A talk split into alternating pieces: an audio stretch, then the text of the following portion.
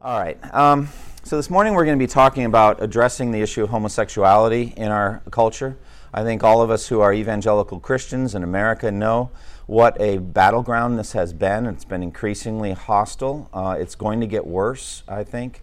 I remember at one Gospel Coalition meeting, uh, Tim Keller made the, uh, the statement good people are going to go to jail on this. Um, and it hasn't reached that level yet. It is at that level in Canada that if you speak biblical truth publicly in certain forums, you can be arrested for hate speech. Um, and we see the general direction in our culture going toward that. What I want us to do before we get into, into the handout is just to renew our understanding of why God left us in this world. Once we've come to faith in Christ, we are left here to serve Him. We are left here to do the works that He's prepared for us to do for the praise of His glory. That's what we're here for. When we die, we Christians, we're going to go to heaven. And we're going to be free of all death, mourning, crying, and pain. And in, in the meantime, we have a lot of death, mourning, crying, and pain to go through, honestly. Some of our brothers and sisters literally die for the spread of the gospel. They literally lay down their lives so that lost people can be brought to faith. And that's been true for 20 centuries. Uh, others go through less than that, but still great suffering. They're incarcerated, they lose their freedom uh, and they continue to, to witness boldly. And why? Because the Holy Spirit of God has come on them and given them power to speak the truth. And because we believe that Satan has bound people in his dark kingdom of lies. They are, they are wrapped up in chains they cannot see, chains of sin and death. And they're under the curse of the law, they're under condemnation. And we have been set free from that. We are not slaves to sin anymore. We're not slaves to Satan. We're set free. We have a new king, Jesus. And we serve freely. And we have been given a mission, like Jesus said, I will build my church, and the gates of Hades will not prove stronger than it. He sends us back into the dark place to rescue the perishing, to rescue, to quarry out living stones, as I've said many times before. That, and we do it with, with like metaphorically, spiritually, bullets flying all around, bombs blowing up all around us. It's a war. It's a war. Satan doesn't give his people up easily.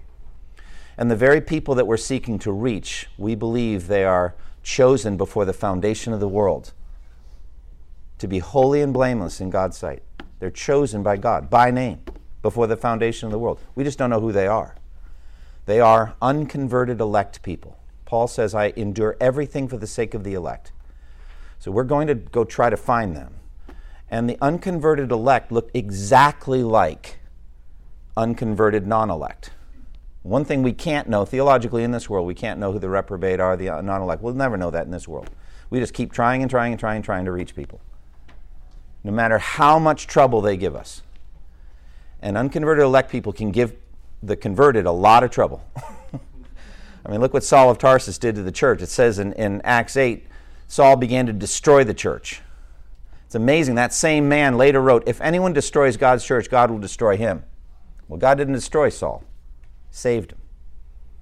And he never forgot the grace of God that was shown him. So when we come to homosexuality, because of the ratcheting up of rhetoric and the heat and the hostility and the unconstitutional things that are even said, the anti free speech type of things that are said, that we have no right to even articulate our biblical views, to even speak them. It's, uh, you know, we, we should just rewrite the First Amendment. We have no right to that kind of freedom of speech. Wow. Is that where we're at now? We're at that place. It's going to get worse. With all that hostility, it's easy to forget that we're supposed to love our enemies and turn the other cheek, and that the church advances not by killing, but by dying. Not by treating people badly, but by tr- being treated badly and returning kindness. The church has done this for 20 centuries. That's what we're called to do because people who are trapped in this lifestyle, just like any other sinful idolatrous lifestyle, there's lots of different forms of idolatry. Not everybody is wrapped up, actually, a small percentage of people wrapped up in this particular sin. It's just very famous. This, this one sin pattern is just thought about all the time in our culture.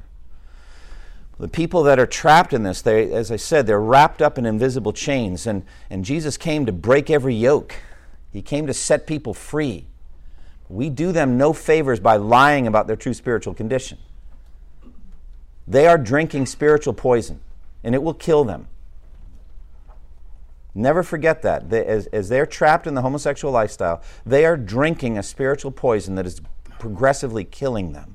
And the wages of sin is death. And we know that the death in Romans 6, uh, uh, Romans 3.23, the, the, or 6.23, the wages of sin is death is not physical death. It's hell. It's the second death. That's what Paul's talking about there. We know that we're going to die if the Lord doesn't return in our lifetime. Everybody's going to die physically. So the wages of sin, the wages of homosexuality, of the, of the lesbian lifestyle, that is eternal death. We know that. We know that from the scripture. We know that that's what, what the scripture teaches. We yearn to see people set free from that.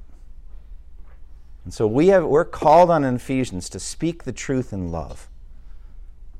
Speak the truth in love. And so what that means is speak orthodox doctrine, speak orthodox soteriology, justification by faith in Jesus alone.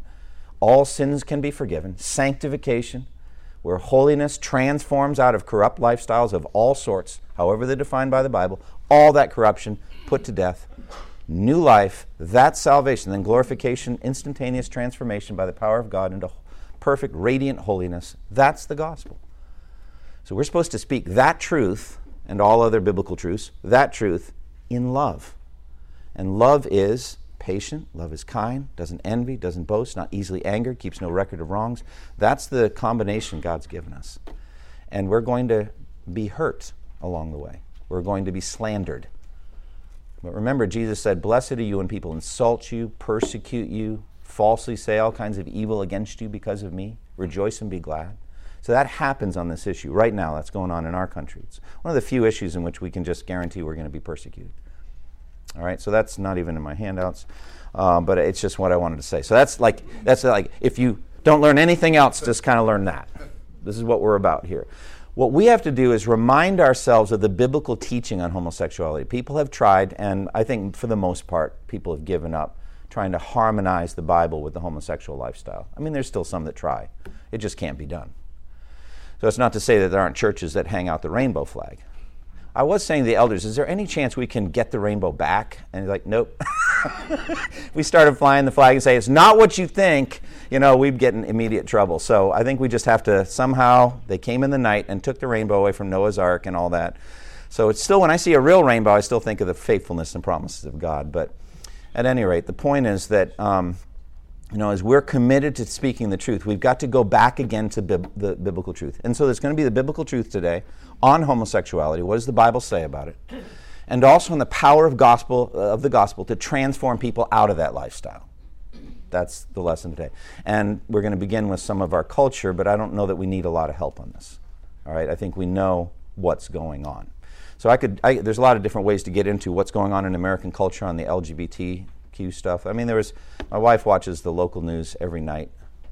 I came to her at like you know half hour after it started. That's about when she turns it off, and it's like, was there any good news at all? She said, nope, not today. There's usually like a human interest story of a you know a puppy that was lost and someone found it and brought it back. You know, other than that, it's just so many bad news: car accidents, bus accidents, just all kinds of things. Like, why do you watch it? I should I should stop. All right, anyway, uh, but they had a gay pride event somewhere in the Triangle yesterday. Um, uh, where was it? In Durham. All right. Uh, I, I, don't watch watch the news, but we understand where we live, you know, and, and there's a central focus on this issue here in our in our right in our community. So, um, all right, but let's begin by talking about gay marriage. Uh, that's a, uh, a landmark, corrupt decision by the Supreme Court. The thing that's so bizarre about Roe versus Wade is that you know when you when, you, when, when the Congress um, evaluates Supreme Court justices, they bring up a Latin phrase, stare decisis, which is to stand on what has been decided. It's got to do with legal precedent. And so legal precedent is the ongoing basis of our system of jurisprudence. So they want to be certain that the Supreme Court justices are going to stand on Roe versus Wade and not remove what's been decided. So this, this phrase, stare decisis, you know, what has been decided, we stand on. Yeah, what happened to millennia of what's been decided on defining marriage. It got swept away in 2015 with this uh, Supreme Court decision on gay marriage. It's incredible, the inconsistency on this. So, uh, Obergefell versus Hodges legal case in which the U.S. Supreme Court ruled 5 to 4 on June 26, 2015, that state bans on same sex marriage and on recognizing same sex marriages duly performed in other jurisdictions are unconstitutional under due process and equal protection clauses of the 14th Amendment to the United States Constitution. So, in that case, then any attempt to prohibit uh, same sex marriages is, is illegal. Now, in 2015, before that decision, I was doing a BFL class, and this is probably the fifth or sixth BFL class I've done on LGBT stuff. I've never taught anything different. So uh, it's already online. You can see what I've said, but this is going to be the same teaching. But anyway, I wrote this or found this. Time magazine says no matter what the Supreme Court decides, the nation has already made its decision, the battle is over. So on the cover of Time magazine, gay marriage has already won. The Supreme Court hadn't made up his mind, but America has. What's interesting about that is how the mainstream media kind of goes ahead of, uh, of uh, perception and opinion and kind of makes it for us, tells us what we already believe. It, it, just the deviousness and twisted lying that goes on all the time by the media is staggering. But anyway, quote, in recent days, weeks, months, the verdict on same sex marriage has been rendered by rapidly shifting public opinion and by the spectacle of swing vote politicians scrambling to keep up with it with stunning speed, a concept dismissed by even by most gay rights leaders just 20 years ago is now embraced by half or more of all Americans with support among young voters running as high as 4 to 1. So we talked about how the gay uh, movement kind of gained its position in American culture. Uh, it's a boiling the frog kind of strategy. Little by little by little, we're mo- you know, moving in that direction. Um, and so we're beyond acceptance now. It's become quite militant. It's, it's basically like if you have any uh, contrary opinion, you're going to be shouted down, if not physically assaulted, depending on the setting, college campuses, other things. It's very, very hard to stand up and speak. You can get kicked out of classes. Uh, you know, writing a paper from a, a biblical point of view. Young Life got kicked off Duke recently, two weeks ago, I think by having just standard biblical view on sexuality. Interestingly, they didn't kick off the Muslims and Roman Catholics who have this exact same view. So they're just going after the evangelical Christians um, because, you know, that's the, the focus. Anyway, so sitcoms show uh, various gay figures in a sympathetic light. Um, politicians have caved on this issue as well. Bill Clinton signed the Traditional Defense of Marriage Act in 1996. I bet you didn't know that uh, but now calls the bill a mistake. Uh, others, like Republican Senator Rob Portman from Ohio, changed his mind on homosexual marriage after finding out that his son was homosexual. Others have, quote, learned and changed. The strategic linking of gay rights to the struggle for civil rights has been a slam dunk for their cause. During a Harrison Ford interview with David Letterman on The Tonight Show, in which Ford was talking about his role of, as Branch Rickey in the movie 42, about Jackie Robinson, Letterman brought up the issue of gay marriage as a civil rights issue, and the studio, studio audience clapped vigorously. So there's that linking. So this is what they talk about, what you would say, the moral high ground, so to speak. It's ironic. Think about Isaiah. Woe to you who put evil for good and good for evil, put light for dark and dark for light, and put bitter for sweet and sweet for bitter. They just switch everything around, but they have taken, so they believe, the moral high ground because they link it to the civil rights experience 50s and 60s. Quote, homophobia is like racism and anti Semitism and other forms of bigotry in that it seeks to dehumanize a large group of people, to deny their humanity, their dignity, and personhood. This sets the stage for further repression and violence that spread all too easily to victimize the next minority group. End quote. Coretta Scott King uh, in an interview. So, Central message here, as I've already given it in my kind of preamble Christians must speak and live out the truth in love to minister effectively to the challenge posed by homosexuality in our age. So, behind this, as I said last week when we are talking about biblical manhood and womanhood and understanding gender biblically, is a general kind of satanic attack on gender, the significance of gender. So, this, this morning I'm going to preach the final sermon on meat sacrifice to idols. And then the next two weeks we'll be addressing the topic of uh, head coverings and gender based authority in the church. And so, just the idea of a gender based authority in the church and at home is offensive to our culture, um, but it's just part of Satan's attack on gender. All right? So, let's talk about this phrase homophobia. Uh, have you ever heard it? Any of you heard it? All right. I was just just want to. I mean, sometimes I can get in like an academic ivory tower, and I'm being totally facetious right now. Homophobia, by definition, must be an irrational fear of homosexuality or homosexuals. But the gay rights agenda has pushed a broader definition to include an opposition to homosexuality itself. That results in a general lumping together of anyone who thinks homosexuality is wrong with those who would become violent or abusive against homosexuals. That's clearly slanderous, but it's happening commonly. In other words, anyone who opposes homosexuality and illegally assaults another person, we are seen colored by that, you know, guilt by association, so that we would attack, physically attack gay people because somebody did that somewhere. Like Matthew Shepard, that kind of thing. And so the Laramie Project, all that is just that physical assaulting of gay people. That is, that is not a Christian position. It's just like the, the Crusades. That is not what Jesus unleashed the church to do. That's not the way we advance. That's never been Christianity. It never was. Just because some people call it that doesn't make it true. So you have to distance yourself from that. Our desire is to win them through the words and the love of the gospel to faith in Christ, not to assault them or attack them at all. But we all get lumped together. Behind the homophobia label is the sense that there's something wrong with us. There's something like intrinsically sick about us. There's a twistedness in our mind. So the phobia, like uh, claustrophobia, fear of constricted spaces, you know, acrophobia, an unreasonable fear of heights, I think there's a reasonable fear of heights. You know, I, I have that. If I, I, think there's a good chance I might fall, I have a tingle in my, you know. But maybe there's acrophobia, like ah, you know, you shouldn't be afraid at all. But it's all all the phobias tend to be like mental illness, that kind of thing. So homophobia, there's something wrong with us. Um, what's ironic, though, is it seems like we're moving more and more toward open season on so-called homophobes where it's then the shoe gets on the other foot. It's not Matthew Shepard that way. Now it's like it's okay to physically attack anyone who is opposed to homosexuality. So I, I, think it's a bit ironic um, where we're at. So there's uh, something written here about why are Christians homophobic. It's an article that I wrote down. Um, it's helpful to read, but I'm going to skip it. So go ahead and read it. It's, it's useful. We're going to move on. I want to get to the biblical content. That's what we do. So for the last few minutes, it's just been where are we at? And some of this stuff is 2015. Now that's pretty dated, isn't it? I mean, uh, it's, it's gotten much worse. I mean, with the transgender stuff now, we're at, we're at a whole new place where it's hard to even define gender, where you don't even know what it is. So even the idea that somebody can be genetically homosexual has become passe. Now it's like whatever you feel. So it's, it's, it's like you could be that last week, last month, last year, but now you're something else. Now for a while you'll be heterosexual again. I mean, it's just whatever you want. It's very malleable. So it's, it's ironic. Go ahead, Bob. It's already happening, no doubt about it. Depends on your setting.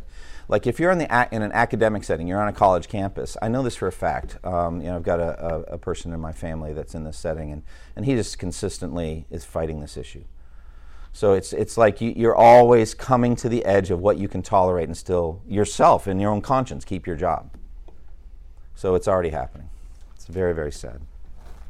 And again, behind all this, we must see Satan's invisible work at condemning souls eternally. That's what's going on here. We've got to see through all of this to the real issue of sin and judgment and hell versus salvation and heaven.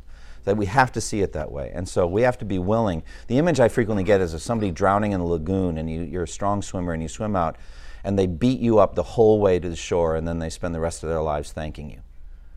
All right? So that's what it's like to try to win some of these people to Christ. It's a rough journey. And, but there's going to be some people that are going to cross over. And those, those are the ones we're trying to find. It's not going to be a large percentage, but we're looking for the unconverted elect. All right, let's walk through the scripture now um, and, and just see what the Bible teaches about homosexuality. Uh, we begin with the account of Sodom and Gomorrah, Genesis 19.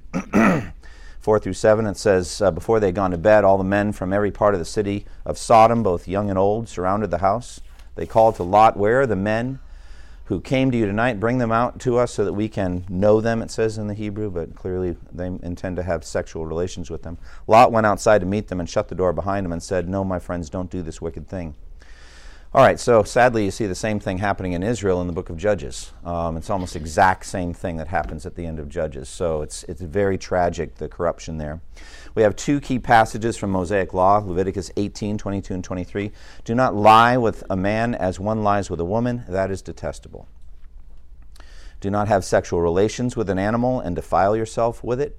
A woman must not present herself to an animal to have sexual relations with it. That is perversion. So it's just a, a center, a, a, series of teachings on sexual purity and sexual norms in, uh, for the Jewish nation in Leviticus 18. And then again, Leviticus 20, verse 13. If a man lies with a man as one lies with a woman, both of them have done what is detestable they must be put to death. Their blood will be on their own head. So that's the holiness code, as I said, Leviticus 17 to 26 defining a life separate from the pagans and pure from wickedness.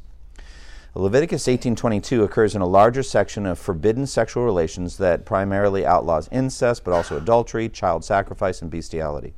The degree of revulsion uh, associated with the homosexual act is suggested by the Hebrew word translated, translated abomination or an abhorrent thing or something detestable, loathsome, utterly repugnant or disgusting indicating a conspicuous violation of boundaries set up by God. The penalty, as frequently in the Old Testament, is extreme. It is death, Leviticus 20, verse 13. The laws are unqualified, they're absolute. They neither penalize only oppressive forms of homosexuality nor excuse either party to the act. So it's not like there's different flavors or versions of it. It's just if this happens, a man lies with a man as one lies with a woman, uh, they've done what's detestable. All right, now we have to stop for a moment and realize the battle that we're fighting is that this, to some people, it seems, makes the Bible itself look bad. First of all, the death penalty, which we don't carry out. We, we don't. I mean, we have the death penalty for just certain moral transgressions, but they don't. They're not directly coming from the Bible. There's a biblical basis to it, but we don't. You know, punish uh, by death people who worship other gods or other things like that. But then there's just the general problem that we have with the Leviticus code. Um, and so we're basically charged with inconsistency. So we follow some aspects of the Levitical holiness code, but not other aspects of it. So um, aren't Christians being inconsistent when they quote part of Leviticus as, those, as though it were still binding and leave out other parts? So there's this um, article here written by Ben Cohen about um, ESPN's Chris Broussard as a homophobe and a bigot, whether he likes it or not. All right, and this is what he said. So Chris Broussard came out. He's a Christian. And he came out, you know, when when a an NBA player came out of the closet, and he just said, "I just think that homosexuality is a sin according to the Scripture. I think fornication is a sin." You know, he just said that, just biblical sexuality, and got hammered. He said this. Uh, so this is Ben Cohen talking about Chris Broussard. Quote, It is almost certain Broussard ignores 90% of the gibberish in Leviticus and for good reason. It has absolutely nothing to do with the way we live our lives now. We eat juicy steaks. People who cheat on their spouses aren't condemned to die. As a society, most of us have progressed as we learn more about ourselves and our natural world. All right, right there, that shows what we would call an evolutionary view of ethics, morality, and religion. So basically, the Bible was a snapshot in that evolution of where people were at back then. But we have, it, it definitely does not hold what we do, which is the inspiration authority of the Bible. The Bible is a transcultural, uh, you know, timeless word to the human race. Um, but it's just part, it was an evolutionary snapshot of patriarchy and slavery and harsh treatment of women and all that. And we've evolved beyond that now. That, most of that's obsolete. You can see that right in his comment. We know now that homosexual, homosexuality is not unnatural. What a shocking statement that is. It has existed in uh, every society on the planet throughout history um, and within other species. That's his proof that it's not unnatural. Um, it does not harm anyone, and we know it doesn't encourage others to become gay, so we move on. Unless that is you harbor your own prejudices that leads you to pick and choose biblical laws according to your per, uh, particular taste. So he's actually raising a hermeneutical question here, that he wouldn't call it that, but he's saying, like, how, on what basis do you pick and choose? And that is exactly what Broussard is doing. Although he may not understand it, he is a homophobe and a bigot. Why? Because he has taken he has been highly selective in his biblical beliefs. Should he take to the airwaves and denounce ribeye steaks, he'd have a leg to stand on, but he hasn't. And we can only conclude he opposes Jason Collins' lifestyle because deep down it is something his own masculinity is incapable of coming to terms with. End quote. That's the homophobic argument. Well, there it is. What I'm saying is that Ben Cohen and people like it don't know what they're talking about. If you have studied the Bible as a Christian and in, indwelt by the Holy Spirit any length of time, you know very well that the relationship between the Old Testament and the New Testament is complex that the laws of the Old Testament could be broken into three categories national laws, uh, religious laws, and moral laws. And the moral laws are timeless and transcultural. Um, generally, you know, as you look at the Ten Commandments, I say generally only because the uh, Sabbath regulation is very controversial. It's difficult for us to figure out because uh, the Sabbath got moved from the uh, seventh day to the first day. I don't want to get into all that. What I'm saying is there's a transcultural, timeless moral law, and we all know it. For example, love the Lord your God with all your heart, soul, mind, and strength, and love your neighbor as yourself. Jesus said that sums up the law. We know that that's transcultural. It's in the New Testament. We also know that the moral law, the Levit- Levitical code, has been fulfilled in Christ. We don't say it's obsolete. Well, we could say it's obsolete. The author of Hebrews says it's obsolete. But we, uh, probably uh, the word that Jesus used the most was fulfilled. It's been fulfilled in Christ his death on the cross. So we don't do animal sacrifice anymore. We don't cir- do circumcision. The division between Jew and Gentile, the barrier, the dividing wall has been broken down, and now there's just one new man uh, called Christian, faith in Christ. So, but how, how do we expect a non Christian, worldly, secular person to even begin to understand all that? Uh, it's a whole world of hermeneutics and interpretation that he knows nothing about. And so he's standing on the outside looking in. And by the way, people ate, ate meat, red meat, back in the Old Testament. I, he doesn't even know the Levitical thing. You can't eat blood. So it's interesting. It's also interesting. Kohen means priest. That's Hebrew for priest. I find that interesting. Anyway, I just thought I'd mention that. Yeah. Your quick defense to this charge of cherry picking. Well, um, I don't know about time would allow. quick quick defense. I've been trying to give it over the last two or three minutes. What I want to say is there are some things that are, have been fulfilled in Christ. There's some things that were particular to the Jewish nation, such as the, the pilgrimages that, to the one place that God had chosen, and different things about the kingship and things like that. And then there are timeless cultural laws. So that would be the quick defense. I would say that there are aspects of the law that are timeless. The others were specifically, and I would say even apologetically, I would I would say they were designed to point to Christ as the Savior of the world. That's why he set the Jews apart as unique. That was his plan that when calling Abraham the father of the Jewish nation, it was to give the Messiah a context. And so he set up the moral law, I mean, the, um, the, the time bound, like circumcision, the dietary regulations, to make the Jews a peculiar people. By that I mean a, a set apart people, peculiar in an, an old use of the word, that they were unique, they didn't blend in well, to give the Messiah basically an address. Among the billions of humans that have ever lived, we can find him. We know who he is. It's Jesus. So, so many of those prophecies, like Jesus said to the Samaritan woman, salvation is from the Jews. Well, the word the Jews means something because of the, of the barrier that was set up that set the Jews apart. Once Jesus came and he's identified, it's obsolete. Don't need it anymore. But again, how can they begin to understand that? It just it takes a long time to figure all that out. Craig, we're called on to be holy. That's right. We're called on to be different. So we're going to talk about the word unnatural right from Romans 1. Here's an interesting thing. I remember as I was dealing with the issue of evolution and um, just teaching about what's known as natural theology. Natural theology is the way that God is revealed in nature. And we'll talk about that in just a minute in Romans 1. But I came across a, a quote by an atheist, ardent uh, supporter of, of uh, evolution. And he was uh, a very high level biologist, an expert in biology. And he said, when it comes to biology, you have to constantly keep in mind that the things you're studying seem to have been created for a purpose but weren't. If there has ever been a better statement of suppressing the truth and unrighteousness, there it is. You have to constantly keep this in mind. There seems to be purpose everywhere in the biologi- biological world. Seems to be. Everything seems to have a function and a purpose, but don't be deceived. All of it's random. What in the world? But do you see now how that fits into the homosexuality issue? There are certain parts of the body, there are certain organs that have a certain function, and it's not that. And, and so that's where the word unnatural, we know what unnatural means. But there's a bigger kind of worldview here where they're denying purpose in everything. Which you just think about the, the godless Darwinian evolutionary way of looking at life. And I'm going to begin my sermon by asking those three apologetic questions Where do we come from? Why are we here? Where are we heading? You know, those things. That's what I'm going to begin the sermon with. They have no answer to any of that. What an empty way of living life. There is no purpose, there's no function, there's no reason for any of this. Whatever you enjoy doing, just do it. That's what we're dealing with here. So it's bigger than just homosexuality, it's just a whole worldview. And what we're saying is, you know, that God created us for Himself, and our highest good is found in glorifying Him and knowing Him. So we're going to talk about it. Let's, let's go now to the most important passage on homosexuality, which is Romans chapter 1. So I, I want to just skip ahead uh, on the Mosaic Law. There's so much we could do on Mosaic Law, but we are not picking and choosing uh, randomly.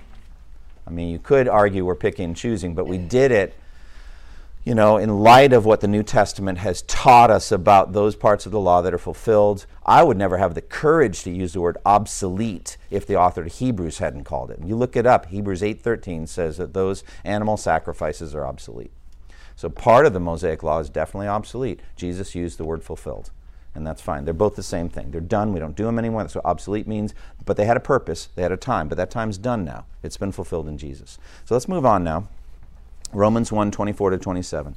Robert Gagnon said this with good reason Romans 1 24 to 27 is commonly seen as the central text the, on the issue of homosexual conduct on which Christians must base their moral doctrine. Here's the thing, friends everything that we say or do, we got to go to Romans 4 3 and ask, what does the scripture say?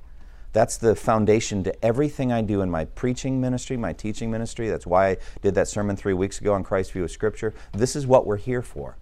This is what you're here for right now. This is Bible for life. That's what our class is. So we got to find out are our views whimsical? It's because we have some irrational fear? No. It's because this is what the Scripture says. And the Scripture is never going to change on this. And again, going to the spiritual analogy I've used of, of spiritual poison, that's where I get this idea. This will kill them, it will kill them eternally. And we should care about that. That's the moral high ground, friend. God defines it that way. We have to go say, we're going to take our stand on the truth for their sake. Not in any arrogant way, like we're any better than anybody. We are sinners saved by grace. There's no difference between us and them. So we just we have, but in terms of the issue itself, is homosexual homosexual practice sinful? Romans 1 24 to 27 clearly says yes, it is. And it's never going to change. Does not matter what the Supreme Court of the United States of America says. Let me keep reading the Gagnon quote. This is true for several reasons. It is the most substantial and explicit discussion of the issue in the Bible. It is located in the New Testament. It makes an explicit statement not only about same sex intercourse among men, but also about lesbianism.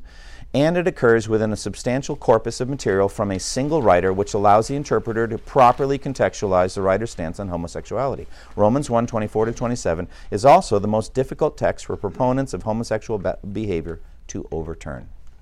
It's not going anywhere. And Romans itself is given a unique role in the, in the Bible. It's got a unique job to do.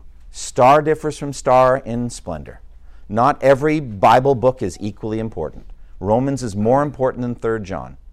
It's not more true, it's just more significant. Why? Because it is the most careful, logical unfolding of the gospel. The need for the gospel, what the gospel is, what the gospel does in people's lives, all the way through to the end of our lives. That's what Romans does. And so we have this teaching on homosexuality in the section on the wrath of God revealed against all manner of wickedness and godlessness. It's not just homosexuality he'll uh, deal with here. Go ahead, Alan. Yeah. I mean, as I said recently in a sermon, I've said many times before, the, the worst thing that God can do to any human being in this world is to give them over to their sin, to stop fighting them from doing what they want to do. That he will never do to any of his children. He will fight your sin when, even when you're not. he will never let you go. So he'll make you miserable. He'll make you feel guilty. He'll work on you. He'll discipline you. He'll bring people into your life. He will fight, fight, fight your sin until you're fighting it like you should along with him by the Spirit. Isn't that grace? Isn't that incredible? God's goodness to us. We're no different than them. We would easily drift. We would take a right hand or left hand turn immediately if God left us to Satan and to the demons we would be gone.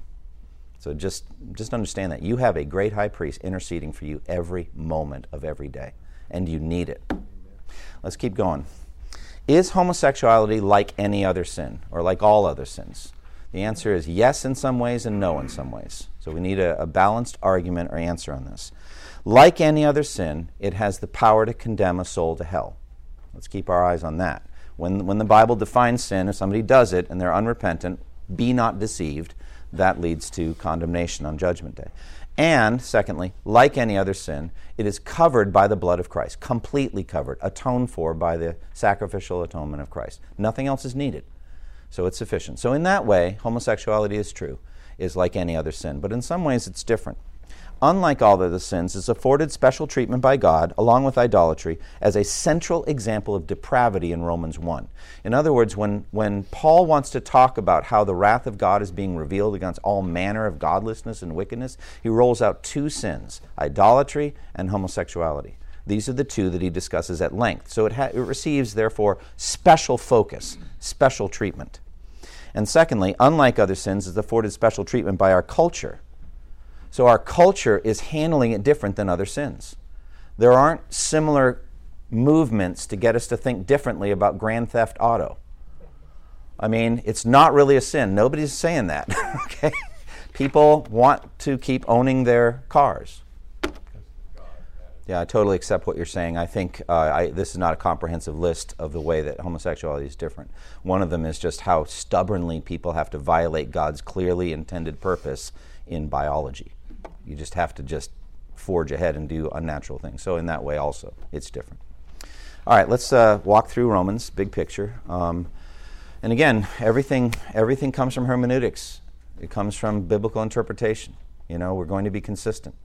When our our unbelieving, you know, neighbors and coworkers and family members accuse us of hermeneutical issues, we have to take that seriously and be certain that we're doing handling the Bible rightly. They were rightly dividing the word of truth. So, Romans 1:16, Paul says, "I'm not ashamed of the gospel, because it is the power of God for the salvation of everyone who believes, first for the Jew, then for the Gentile. For in the gospel, the righteousness of God is revealed, righteousness that is from faith for faith, as one translation says. From faith for faith, just as is written, the righteous will live by faith. So Romans 1:16, 17 gives us the theme of the whole book of Romans. The whole book of Romans is about the gospel and how it is the power of God to save sinners. Having done that, then, he then turns, as I've said, to the wrath of God uh, against sin. Romans 1 18 through 20. For the wrath of God is being revealed from heaven against all godlessness and wickedness of men who suppress the truth by their wickedness, since what may be known about God's God is plain to them, because God has made it plain to them. For since the creation of the world, God's invisible qualities, his eternal power and divine nature, have been clearly seen, being understood from what has been made so that men are without excuse. So, this is what's called natural theology. By looking at nature, we can see that there is a God and we can see what he's like. His invisible qualities are put on display by looking at the, uh, the Rocky Mountains or the Grand Canyon or um, you know, nature, beasts, birds, ecosystems. It's just incredible. Biology should lead people to worship is just lead people to praise God for just the greatness of His majesty. So Romans 1 says, you can look at what He did, what God has made, and know that there is a God and what He's like. One thing you can't know from looking at nature is that He has a Son who died on the cross. That you cannot get from nature. So people still have to preach the gospel. But they can get that there's a God from what has been made. That includes biology.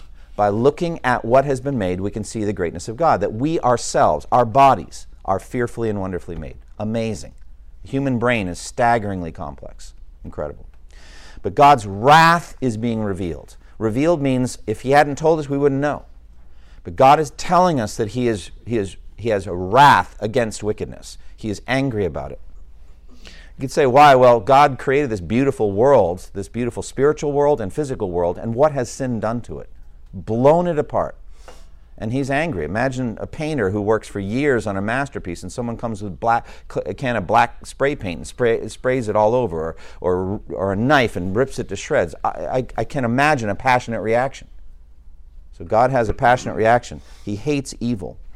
Now, then he talks about two exchanges. People, Paul uses the language of exchange. The first dark exchange is idolatry, the second dark exchange is homosexuality. So we're just walking through Romans, what we're, what we're doing here. Verse 21 through 23. For although they knew God, they neither glorified him as God nor gave thanks to him, but their thinking became futile and their foolish hearts were darkened.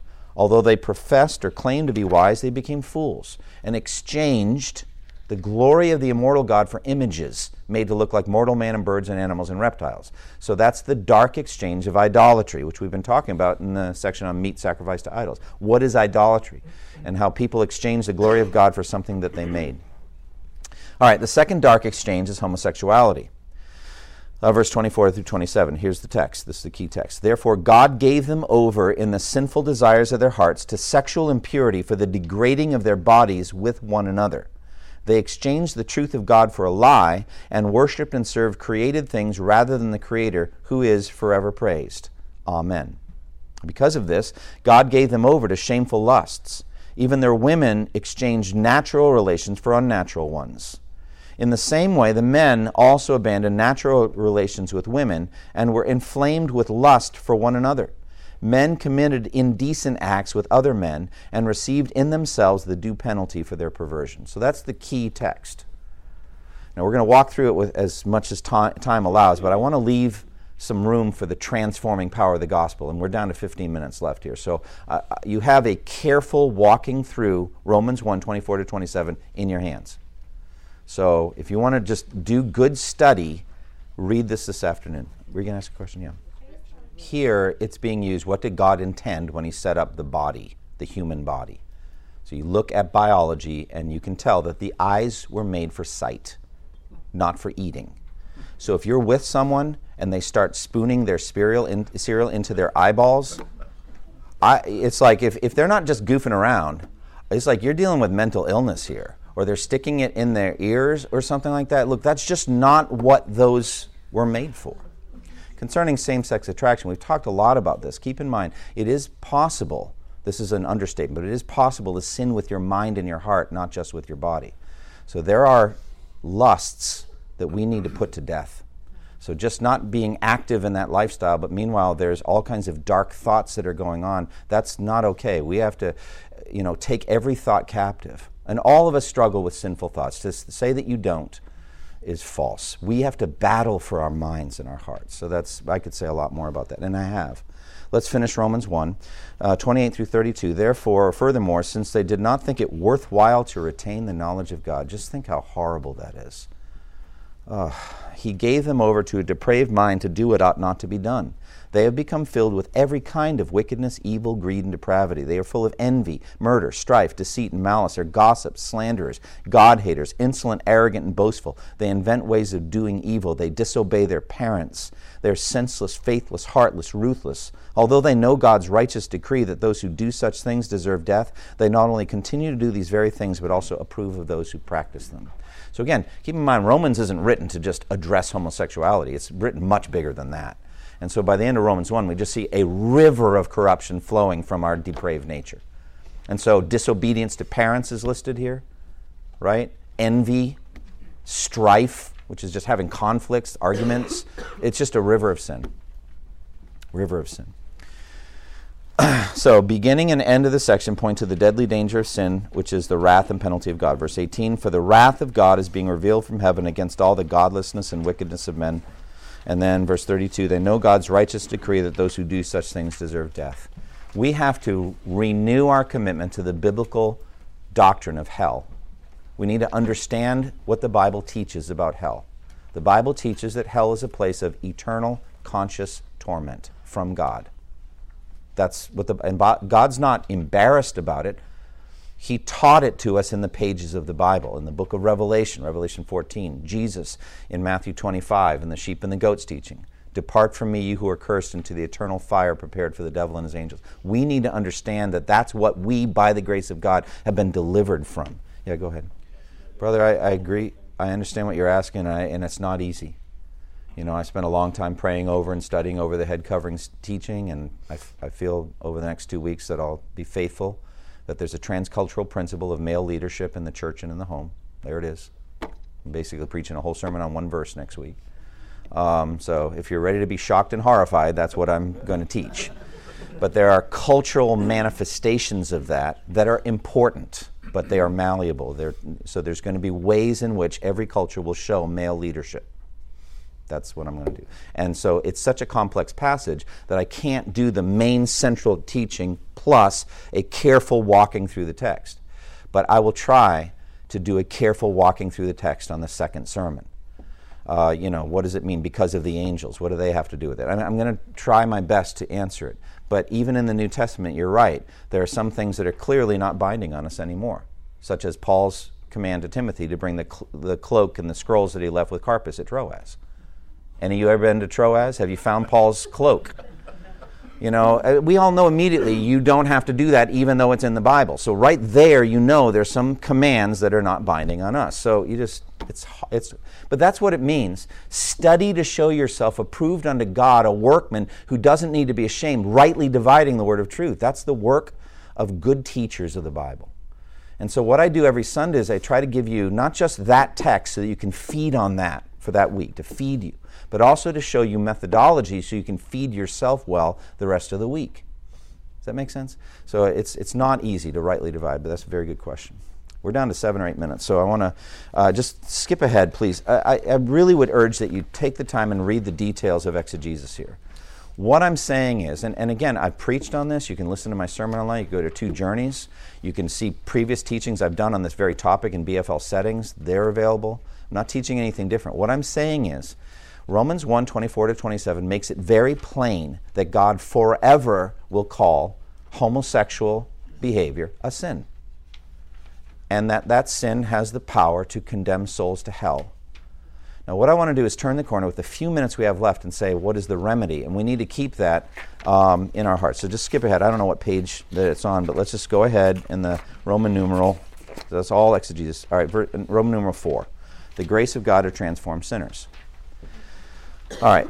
So the gospel, I mean, the, Romans doesn't end with what wicked sinners we all are. And we are all naturally, there's that word again, sorry, apart from Christ, you know, wicked sinners. I got to work on that naturally thing because we weren't made to be that way originally. This is a twisted per- perversion of the image of God.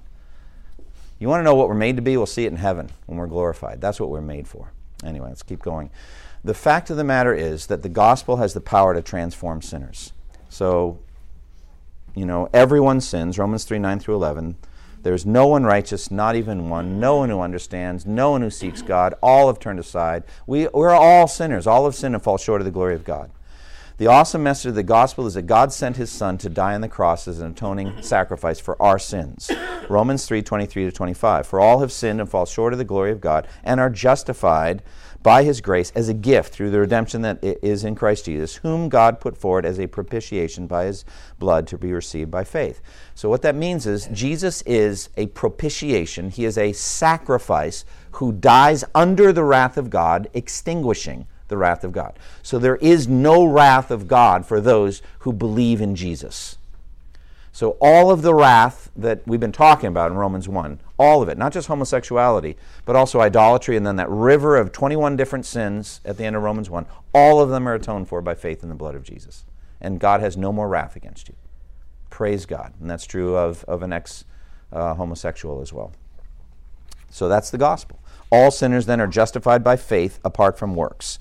Um, that's it. And then all justified people are called on to live a life of holiness.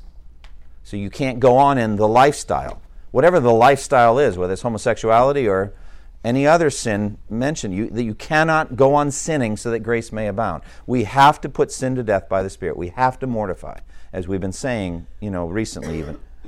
Now here's here's the key. People can, and I would say must, become ex-homosexuals if they're in that lifestyle. All right, 1 Corinthians 6, and we walk through this, and again, you can hear the sermon online for that one. But it says, do you, not, do you not know that the wicked will not inherit the kingdom of God? Do not be deceived. Neither the sexually immoral, nor idolaters, nor adulterers, nor male prostitutes, nor homosexual offenders, nor thieves, nor the greedy, nor drunkards, nor slanderers, nor swindlers will inherit the kingdom of God. And such were some of you.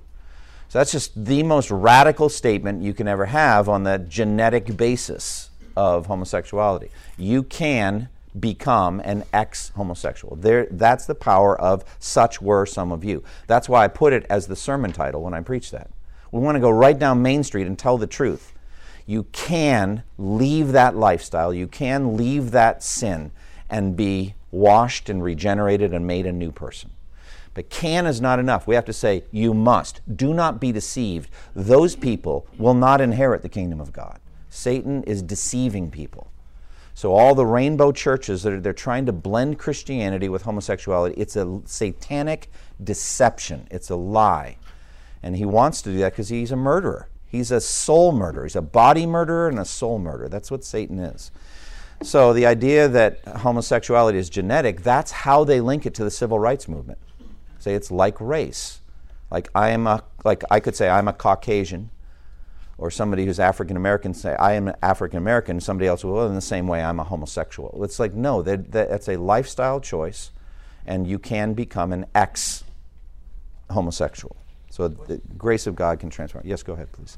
Yeah, I think the word lust is helpful. Uh, here's what I would say any pull, I just preached a, a sermon on temptation. What is temptation? No temptation has seized you except what is common. Temptation is like a magnetic attraction towards something evil. So any, it's a temptation. Any draw or pull towards something evil must be killed.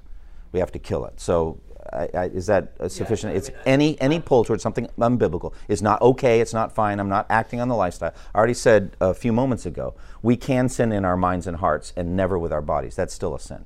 Coveting is something you you never do that with your body. It has physical, you know, effects but coveting is 100% done internally, and it's Clear. any pull inside your mind and heart towards something the Bible forbids is a temptation, a lust. There are a lot of different words, and you must kill it. But let's be honest. We all have unrighteous pulls, and we have to, all of us, fight those. That's the battle, friends. That's what I've, fighting the good fight of faith is. We got to fight until we don't have to fight anymore. And I'm looking forward to that day, friends. So go ahead. I understand. I think it's best for us to keep the topic and scripture under, under our feet. And this is what I'm saying clearly. First of all, that any pull in the heart toward something the Bible forbids is by definition a temptation, and we must resist it, we must kill it. Secondly, whatever is true, noble, right, pure, lovely, admirable, excellent, or praiseworthy, think about those things, and we would say, think about only those things. We all have to fight the battle of the mind. What I, I don't, I'm not sure if I'm exactly hearing you, Amanda, properly, and I don't know exactly, Jay. I know that you're concerned about Sam, and I think it's a worthy concern. But what I'm saying is, it is okay to not have any strong attraction heterosexually. I think that's of the essence of the gift of singleness. So, anyway, we're out of time. Um, so, next week we're going to finish up one more controversial topic. Don't, don't think that because we finished the BFL class, there are no other controversial topics. These are just the hottest ones that we're addressing and trying to just give a methodology. Okay? Let's close in prayer.